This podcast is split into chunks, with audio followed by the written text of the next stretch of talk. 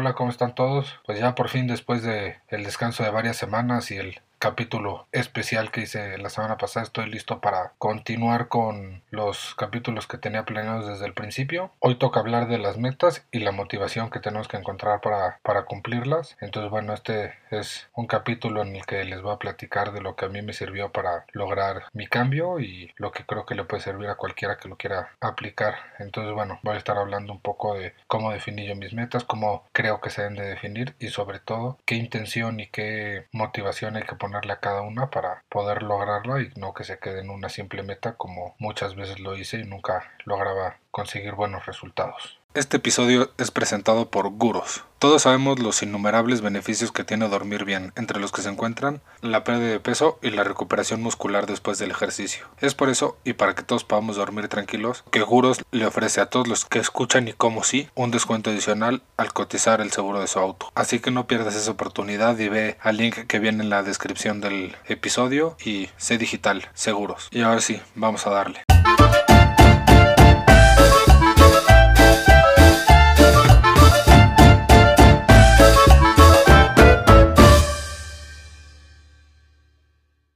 Bueno, pues como yo les he contado muchas veces en los capítulos anteriores, durante mucho tiempo de mi vida me ponía metas, trataba de tener algún objetivo, empezar una dieta y casi nunca o nunca lograba los resultados esperados. Y esto pasaba porque yo me ponía mi meta de voy a bajar de peso, así de subjetiva si lo queremos llamar así y pues al final pasaba lo que pasaba, como les he contado muchas veces, rompía la dieta al segundo día, me daba igual, no me comprometía y creo que lo que me funcionó ahora y lo que estaba enfocando mal antes es que mi objetivo o lo que yo realmente quería no era bajar de peso nada más. Entonces, bueno, les voy a contar más o menos cómo creo que deben de ser las metas que nos tenemos que poner en cuanto a cambios de hábitos o cualquier otra situación de nuestras vidas y este el camino en el que yo llegué a poder tener más que una meta. A ver, esto va a sonar un poco a teoría y muchas personas seguro lo escucharon alguna vez en la universidad o en algún curso o en alguna cosa y creo que todo el mundo más o menos lo tiene en cuenta. Las metas SMART, que bueno, viene de, porque deben de ser específicas, medibles, alcanzables, realistas y en tiempo. Realmente tiene toda la razón. O sea, si al final no, no quieres algo en específico, como yo, por ejemplo, antes decía bajar de peso, bueno, sí, era muy específico, ¿no? Quería bajar de peso. Medible, como nunca decía cuánto, pues al final con que bajara 100 gramos ya lo cumplía. Entonces, realmente pues, hay que poner una métrica que, entonces en este caso, tendría que haber sido bajar 5 kilos. Alcanzable. Pues sí, bajar 5 kilos es posible, sí. Si me lo pongo en dos días, pues obviamente no que bueno, esa es la última que es en tiempo. Entonces ya que fijaste un tiempo, hay que ver que sea realista. Hoy bajar 5 kilos en 2 o 3 meses, bueno, se puede, con mucho esfuerzo, claro que se puede. Ok, va. Y pues, realista, ¿no?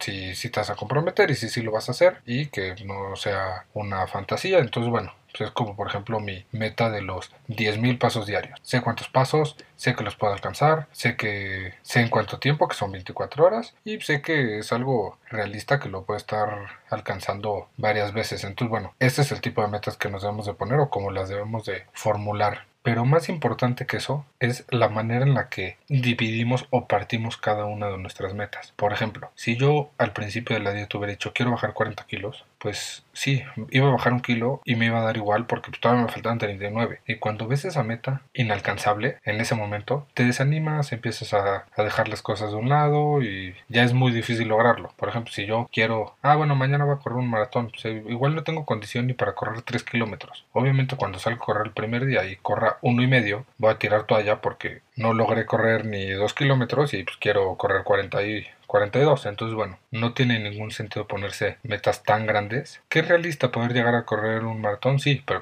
por eso es la parte del tiempo. Tienes que poner mucho más tiempo. Pero más allá de esta teoría que les estoy dando, que sé que muchos conocen, les voy a contar lo que yo hice. Lo que yo hice fue las metas que tenía, tanto de bajar de peso como de ejercicio y todo, las fui partiendo. Entonces, ¿qué pasa? Mi primer meta, sí, mi meta tal vez es correr un maratón, pero mi primer meta es, ah, bueno, primero correr 5 kilómetros, después correr 10 kilómetros, después corriendo 21 kilómetros. Y teniendo esta especie de checkpoints intermedios o mini metas, puedes ir teniendo esos pequeños triunfos que son los que te motivan a ir por la siguiente. Si desde el principio quieres ir a lo más alto, es muy probable que no lo consigas. Hay mucha gente que lo ha conseguido, pero a mí nunca me funcionó. Entonces yo lo que hice fue, mira, perfecto, ya tengo mi meta. Mi meta es esta, la tengo muy clara y este la va a partir de esta manera, voy a ir de, yo por ejemplo me la puse, voy a ir de 5 kilos en 5 kilos. De hecho nunca pensé en 40 kilos, pero la gente que, que me conoce y que lo he platicado más de cerca, yo con 15 kilos igual hubiera estado feliz. Para ponerme esta meta de 5 en 5 y ver que,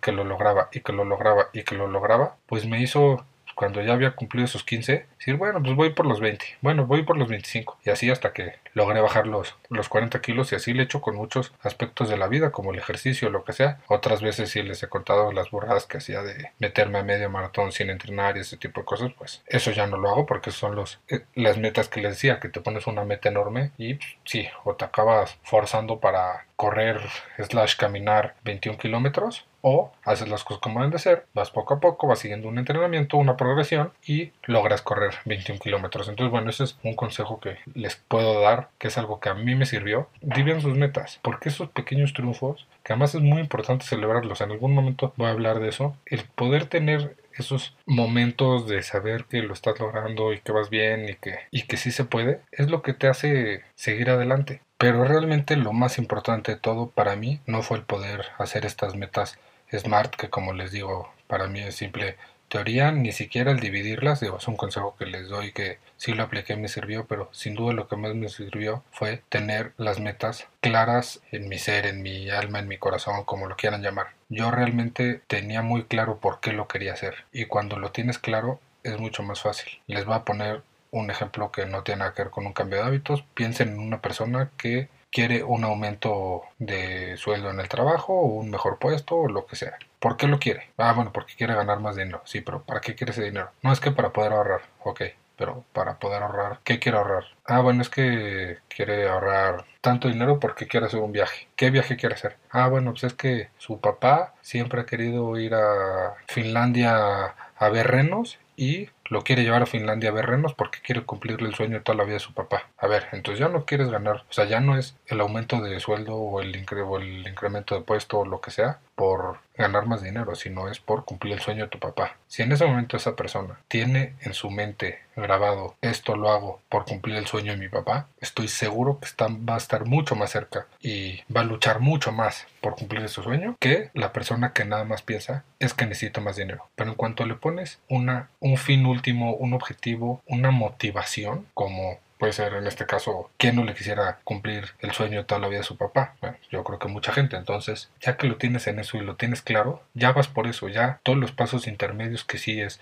ganar más dinero, poder ahorrar, juntar el dinero, ya pasan a segundo plano. Tú ya estás necesito un mejor trabajo o un incremento de sueldo porque quiero hacer que el sueño de mi papá se vuelva realidad. Ya en ese momento creo que juegas con otras armas, tienes otras cosas a tu favor y es lo que a mí me sirvió. Ahora les voy a poner el ejemplo ya de lo mío, que sí fue un cambio de hábitos y bueno, sobre todo la pérdida de peso. Yo quería perder peso y como les digo, muchas veces era mi, ah, sí, mi meta es perder peso. Bueno, pero ¿por qué quería? Ya les hablé que sí, muchas veces tuve inseguridades pues, al comprar ropa, al salir con alguien, lo que sea. Era algo que me dolía, pero no era lo que más me dolía. Porque bueno, por cierto, este punto de encontrar una motivación, una intención, un fin último, no es solo algo que quieras, puede ser algo que te duela. Tú tienes que buscar qué es lo que más quieres o lo que más te duele. En ese caso a mí lo que más me dolía no era comprar ropa. Realmente pues, tampoco era algo tan grave. Sí, no era padre, pero pues, al final siempre acaba encontrando algo. Y pues, le digo esta parte de que tal vez sales con alguien y tienes ciertas inseguridades. Pues, sí, las inseguridades me pegaron, pero tampoco era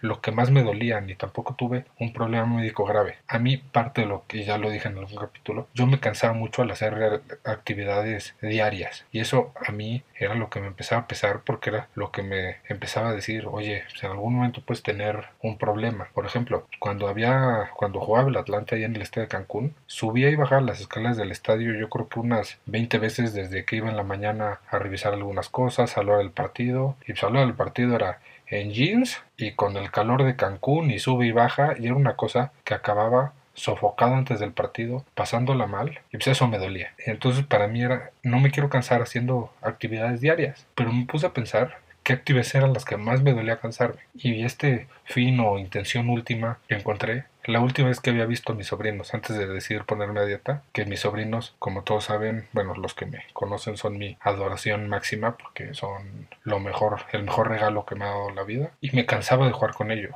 Y quería jugar y quería que me acostara con ellos en el piso a jugar y que me sentara. Y para mí era no les voy a decir que no pudiera acostarme en el piso. Nunca llegué a ese extremo, pero era agotador y era una cosa que me que hasta me iba para trataba hasta como de evitarlo para no verme en esa situación incómoda y qué triste queriéndolos tanto no jugar con ellos o no poder jugar con ellos con esa libertad porque te cansas. Eso era lo que más me dolía. Y eso fue lo que puse en mi mente y lo que me tatué en el corazón de esto lo estoy haciendo para no verme en estas situaciones. Y además, si, si le sumas otras cosas que me pasaban, como lo que les conté de la ropa, inseguridades, este, problemas de salud futuros, pues todavía se hacía mucho más fuerte, pero lo que yo tenía en mi mente y lo que tenía como fin último era no me quiero cansar cuando juegue con estos enanos, cuando estos enanos lleguen a la casa y quieran ponerse a jugar cochecitos o lo que sea, me pueda sentar en el piso con tranquilidad o para andarlos persiguiendo sin cansarme. Eso era lo que yo quería hacer y eso es lo que yo quería lograr. Y